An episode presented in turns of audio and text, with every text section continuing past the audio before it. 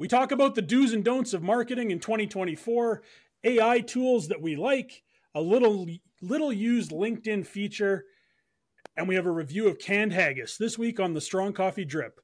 My name is Brian from Strong Coffee, and as always, I am joined by two willing participants, Duncan and Iain. Happy New Year, guys. Good to Happy see New Year. you. Happy New Year. Everybody had a fantastic holiday season. I hope Santa was good to both of you. Speaking of Santa, um, you can see if you look closely at Duncan, you'll see that he is sporting a strong coffee hoodie. And actually, if Iain lifts his hand, he might have a strong coffee mug in it, unless No, you want to put it in the dishwasher. Okay. Yeah. we got those from Santa. So, Duncan, it's good to see that you are uh, sporting yours. I am not uh, today. I know you had an incident with a seagull in your hoodie, but we won't get into that. That might make one of the outtakes. Um, a quick show of hands. We had a, a Christmas party for the office on the Friday before Christmas. Quick show of hands from everybody here in the room. Who tried the canned haggis? Hands up. Okay, we got two. Anybody? Two of us, and there's three of us in the.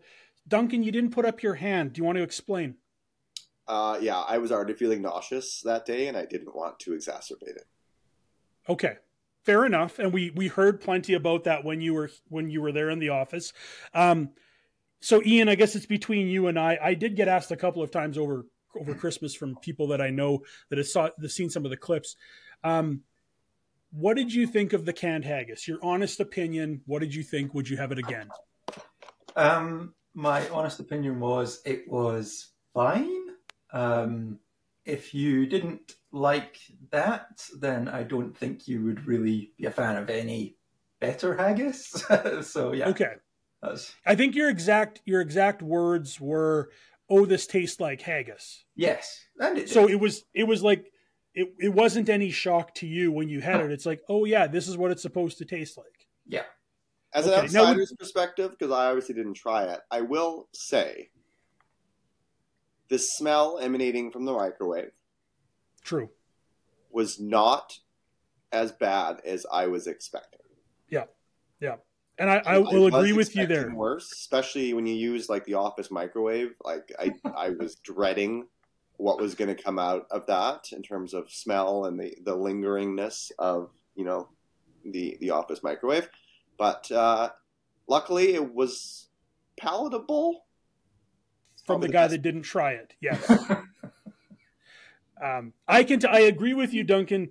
The smell wasn't as bad as I thought, and truthfully, um, it wasn't the worst thing I've ever eaten. It tasted kind of like um, if you've ever had like a meat pie, like the center of a meat pie with the the the, the ground beef, etc. It also smelled a little bit like stew. The thing I didn't like about it, and correct me if I'm wrong, Iain, but there's oats inside of it.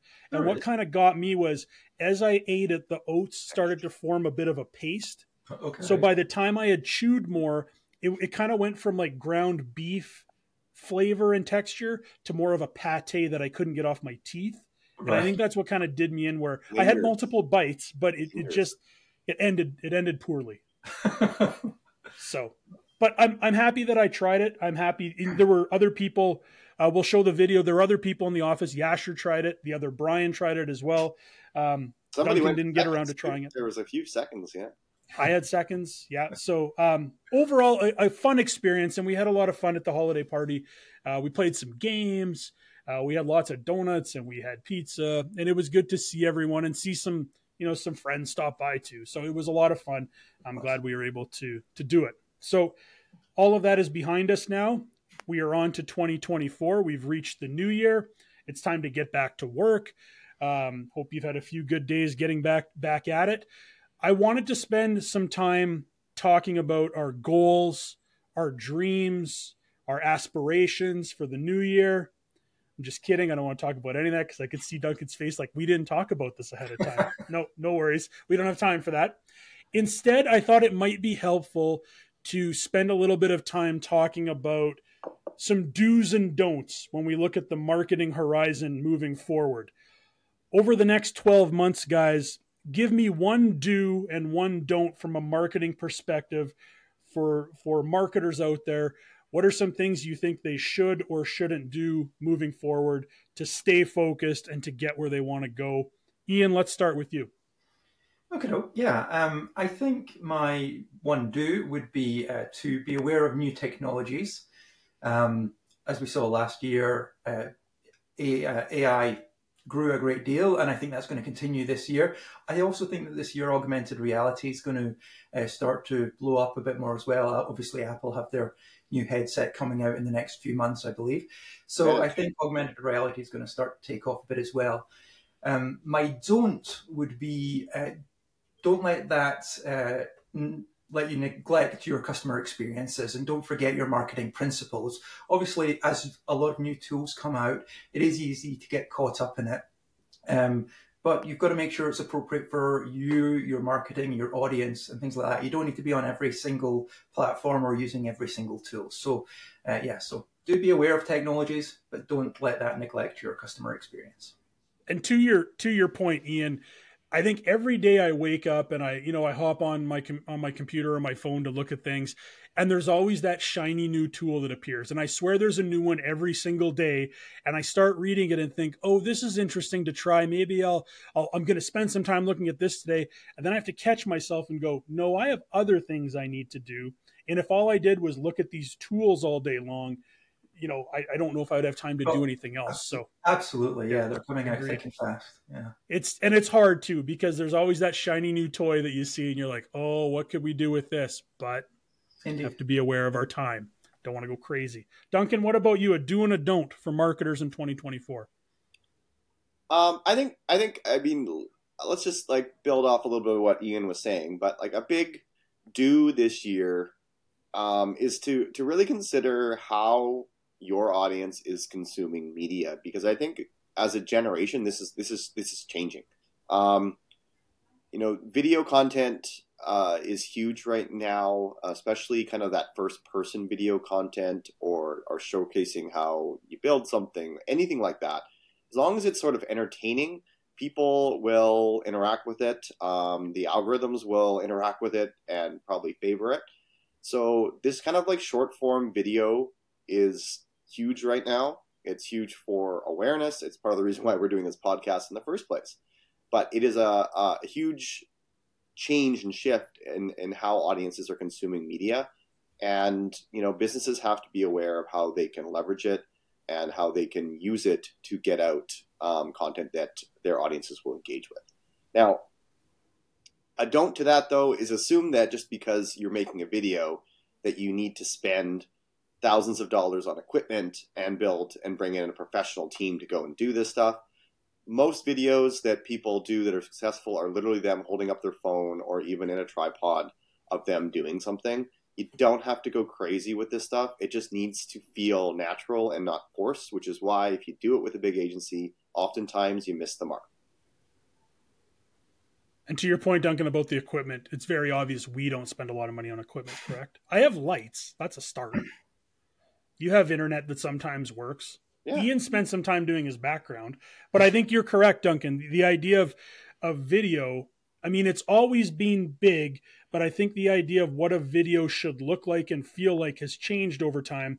Gone are the days for a lot of businesses of creating the really polished looking commercial, and it's more let's just get cameras in the hands of people and let's start creating that way. Well, it depends on placement too, right? Like yep. if you're yep. if you're putting this on TV, or you know in movie theaters like yeah i use the professional agency make a pretty ad. But if you're just using this for content for content building for awareness it's just going to go on some social media platforms. You don't need anything spectacular. Yeah. I mean a gopro i mean the you mentioned the phone. A gopro is a great option too yep. where you can create some pretty amazing video without um without a lot of a lot of effort. So Good. And and to your point too, Duncan, we talked about video. I also saw an interesting article the other day talking about how there's that rise in long form content where for so many years we were going short form with your well it would have started with like vines and then moved over to instagram reels youtube shorts and those are still vital parts of your marketing mix but there is that appetite now for slightly longer tail content. I know Duncan and I came from blogging backgrounds, and we used to change up were we doing a short post or were we doing a long, more feature post, or do you split it into multiple? The same thing applies now with content. Um, you know, mixing some long tail, maybe a bit more of a storytelling angle into into your mix, along with some of that short form. A, a nice mix, I think, is really important. My do is kind of going off of what Iain was talking about with tools. I would say go and think of things that take up a lot of your time or a lot of your effort or it's really mundane or it prevents prevents you from doing other things because it creates log jams there are probably tools out there that can help alleviate some of that so, um, you know, if it's simple things like scheduling, for example, or a certain way that you create a post or create video content, are there tools out there that can help streamline what you're doing to allow you to do more things over the course of a day? And with so many tools out there, there are. So, when we talk about, you know, I see new tools all the time. I don't look at all of them, obviously. I have in my head, I'm, I can't look at every one of these tools that comes out, but here are the big problems that I have, and I'm looking for solutions to those. If I see something that might align with that, then I'll spend a little bit of time looking at those tools. So I'm not chasing the rabbits down every single hole, but I'm looking for something specific. And when I find it, if there's a way to maximize my time, it's probably a worthwhile investment. Oftentimes it's a monthly fee or what have you, um, but that might save me a lot of time down the road. So do your research and have a plan when looking at these tools. And my don't, this isn't a don't that is 2024 specific. This is a don't that I think I've been preaching and many people have been preaching for years and years and years is don't spread yourself too thin on social media. Um, you can't be everywhere. You can't create enough content in a day as a small business owner, a medium sized business owner, or a small marketing team to actually go and sustain a, a, a strategy across every single social media channel out there. So be um, strategic on where you're placing your content, be aware of the resources you have available to you, and make good decisions based on that. Um, and I think you'll you'll have a lot more success. So don't spread yourselves too thin. You can always add later. It's really hard if you go out and you're on everything to begin with, only to realize that you don't have the time or the effort or the the money to be able to sustain all those, and then you have to start backtracking off of things. So that's my don't. Some good ones, guys. Good job. First question of the new year. I think we nailed it. And great news. We're going to hop back into the mailbag for the first time in 2024, where the questions are real, but the names and locations are not. This question, the first question of 2024, comes from Hector in Tucson. Hey guys, I feel overwhelmed by all the new AI powered tools out there. We were just talking about this, Hector. Great timing, Hector. I have no idea which ones to try. So, two questions How do I know which ones to research? And which ones do you guys actually use on a daily basis? Well, guess what, Hector? We already answered the first part of the question for you.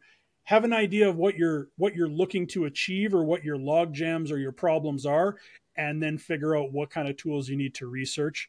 But on the idea of what tools do we use on a regular basis coming from an AI kind of powered tool, if you will, I would say we've been pretty good at at um, finding ones that make us better and allow us to do more things quickly. Duncan, what's one that one AI powered tool that you use on a regular basis? Yeah, I mean, uh, just to kind of clarify Brian's point is, you know, there, there's basically AI for everything. So yeah, if if you are doing video like we're doing now, if you're writing, if you're doing image edits, um, coding. Uh, there's AI tools that exist for that. So, I mean, obviously, isolating what you are trying to actually achieve is important when when trying to drill down what AI tools to use. Um, probably the tool that I use the most is uh. Largely, uh, like depending on how you use it, you can use it to ask it questions to gain more information and more insights on a lot of things that you, you may not know about. Um, I use it quite a bit to reinforce or ask for like statistics based on certain ideas I may have. Um, also, understanding how certain things work in the world. it's a very useful tool in a lot of ways because you can provided a lot of context and ask for you know responses based on the context, not necessarily just a generic response, which becomes very useful if you ask the right questions. So, I mean, it is one of the most popular tools for a reason. It has a lot more data sets than I think any other um, written tool that's out there. I mean, they're also getting into trouble a little bit with, you know, I think it's the Wall Street Journal or the New York Times saying that they're pulling content from their site. I don't know yes. any of the specifics on that, but the point simply being is they have a lot of reach and a lot of access to a lot of data, which makes for a pretty cool tool to be kind of your buddy when you're um, trying to ask questions, when you're trying to do a little bit of research, when you're even trying to just you know brainstorm copywriting. Like it does it all, and it does it all quite well. I like it to summarize larger mm. articles. That's another great tool too. for it. That's yeah. a really simple way. Um, again, doesn't replace a human, but it can help you do more stuff quickly. You know, you only have so much time in the day. So yeah, that's a, a great one. Chat GPT at this point is for a lot of people is considered like the original AI tool when it's not very old at all, but it's just how fast we're moving. Iain, I know this is something that you take a lot of interest in. Yeah. Um, and we were talking earlier about some of the stuff that you've been looking at. What would be one um, one tool that, that you would use on a regular basis from an AI standpoint? Yeah, there are um, obviously, like you say, there are so many new tools coming out. It's hard to whittle it down to just one. But um, the other thing to bear in mind is that AI is being added into a lot of tools that you've already been using, whether that's you know search engines like Bing or um, Google Docs, things like that. So the one I wanted to focus on was actually Photoshop, um, a tool that I'm sure many people in our industry have been using for a long time. Um, if you're on the latest version of Creative Cloud 2024, the generative fill feature in uh, Photoshop I found really really helpful.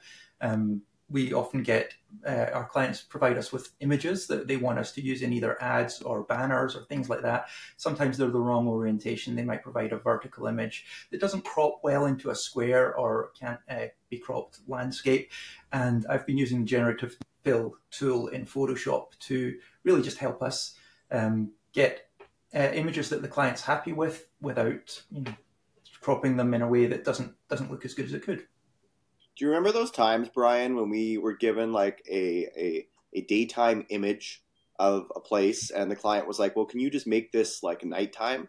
Hmm. I actually think like the, this new tool can do this a heck. It used to be an it used to be an inside joke. We'd be like, okay, yeah. I'll just let's just make this summer image winter, and no one will know yeah. the difference. And that's just like a click of a button with Photoshop. Like, well, no, that's not exactly how it works. But now, now I actually think you it's can do that. You, you can literally take an, an image that's like a summer photo and be like, just select everything and be like, make this same photo wintertime. And mm-hmm. it would probably do it pretty well. It was an inside joke in our office for Till years. it's reality, yes. Till it's reality, yeah. But it used to be, can you guys make this daytime image nighttime? We need it for the website. And we're just like, how on earth do you expect us to do that? But you're right. We could probably do it now, which is crazy to think. I actually think we should do a little mini segment. We should see if Iain can take a daytime picture and make it a, a winter or whatever it is image just in real time. Let's just add it to the end of this. It'll be great. And we'll just we'll just all stand and, and, and applaud yeah. him when he's able to do it. But Iain, your your point about the uh, the tool you're talking about, I had seen it done online. I somebody posted a video and they were showing how they had to extend a background of an image. I'm like, oh, that's pretty cool, and didn't think much of it and then actually got working with Yasher from our team. And the exact thing happened that you were talking about. We were given a um, a, a vertical photo, but we had to use it on a uh, kind of the hero image on a website. And normally you'd be like, well, how on earth are we going to do this? We're going to have to put a different background in the background or whatever. Um, and yeah, he used he used the fill tool yeah. and next thing you know it was seamless. The the thing was as wide as we needed it to be.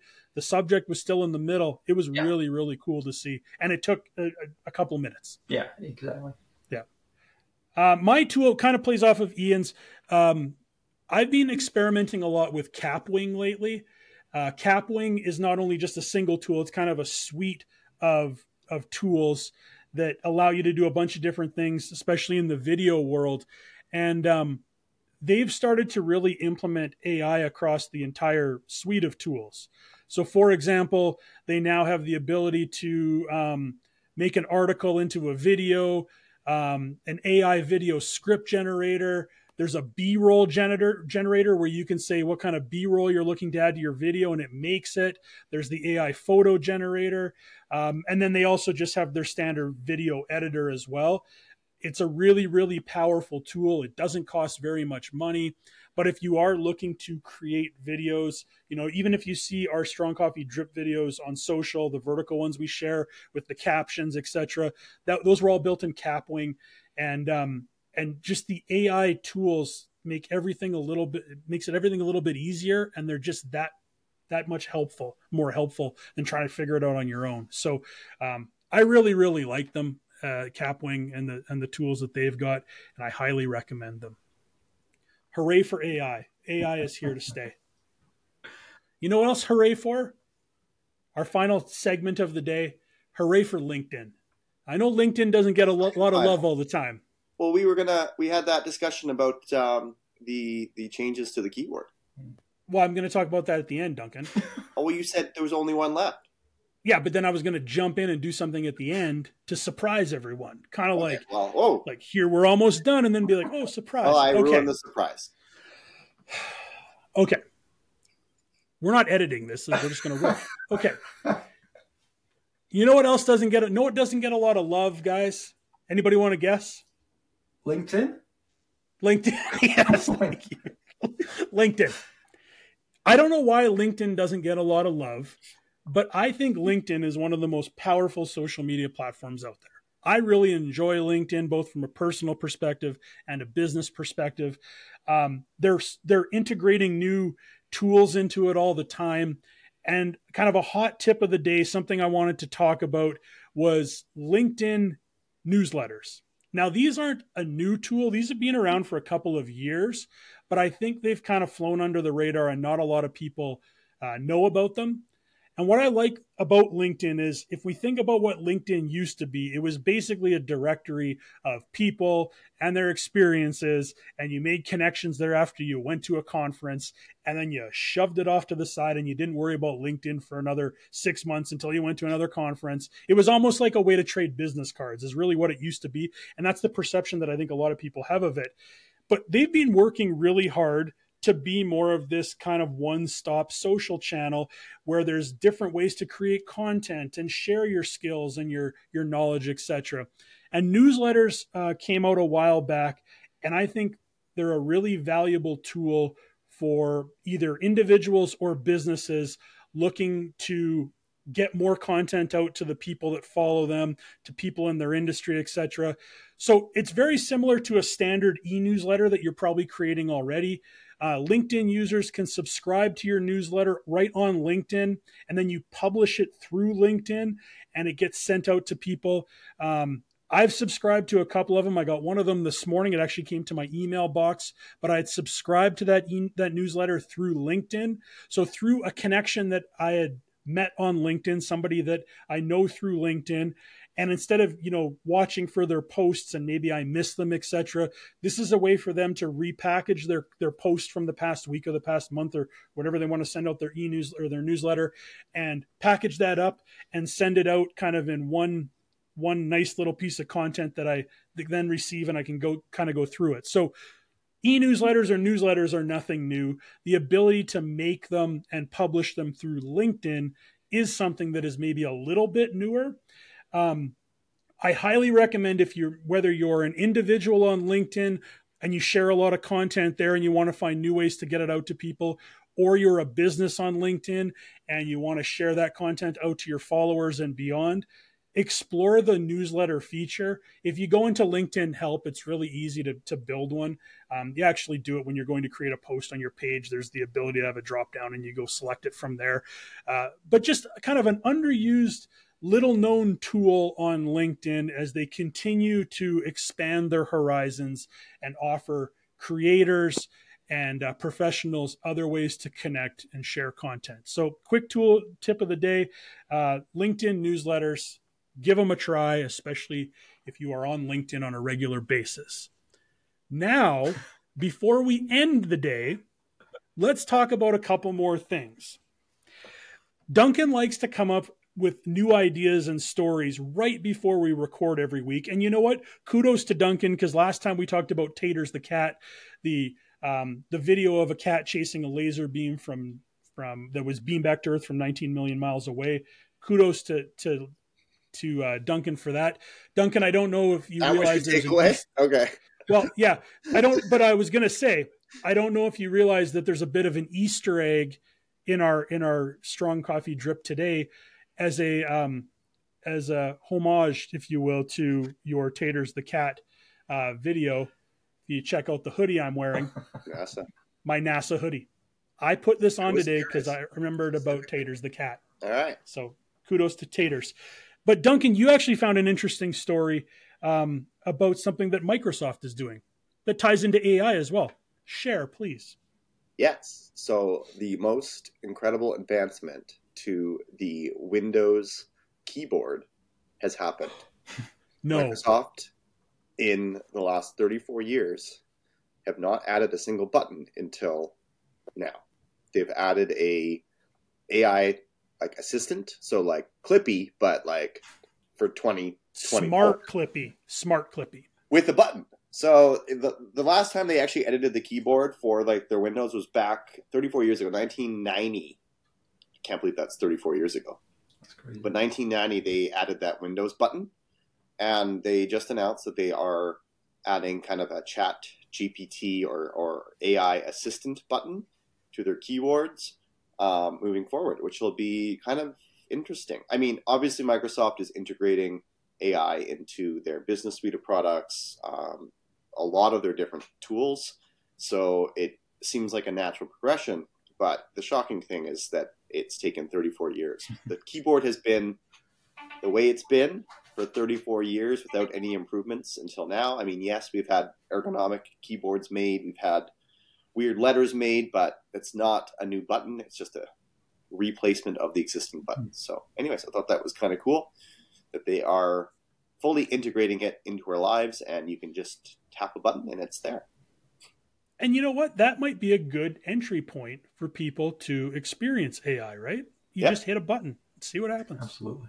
Yeah. I agree. Um, I I guess further, Duncan, to your point about Microsoft, um, going a little bit unscripted now because we haven't talked about this ahead of time. But um, let's go around the table. Your feelings on Clippy. Did you use Clippy when he was available to you? Did you ignore him?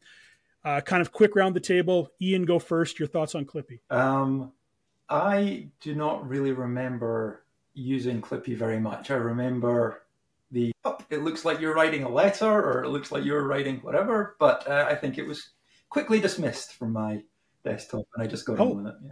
He was very observant. He knew what you were doing. He's like, I'm here to help. Yeah. But most people did what you did. Duncan, your thoughts on Clippy? He was like the, the simplest little bit of AI. If you typed the word deer as your first word, it would be like, oh, my time to shine. You're writing a letter. Let me help you. Here's your templates. Um, it honestly, it, it's just gonna go down in like internet history of, of as, as that like it's still a joke. It's a meme. It's a constant meme nowadays, and everyone who was you know, around at that time frame will always remember Clippy fondly.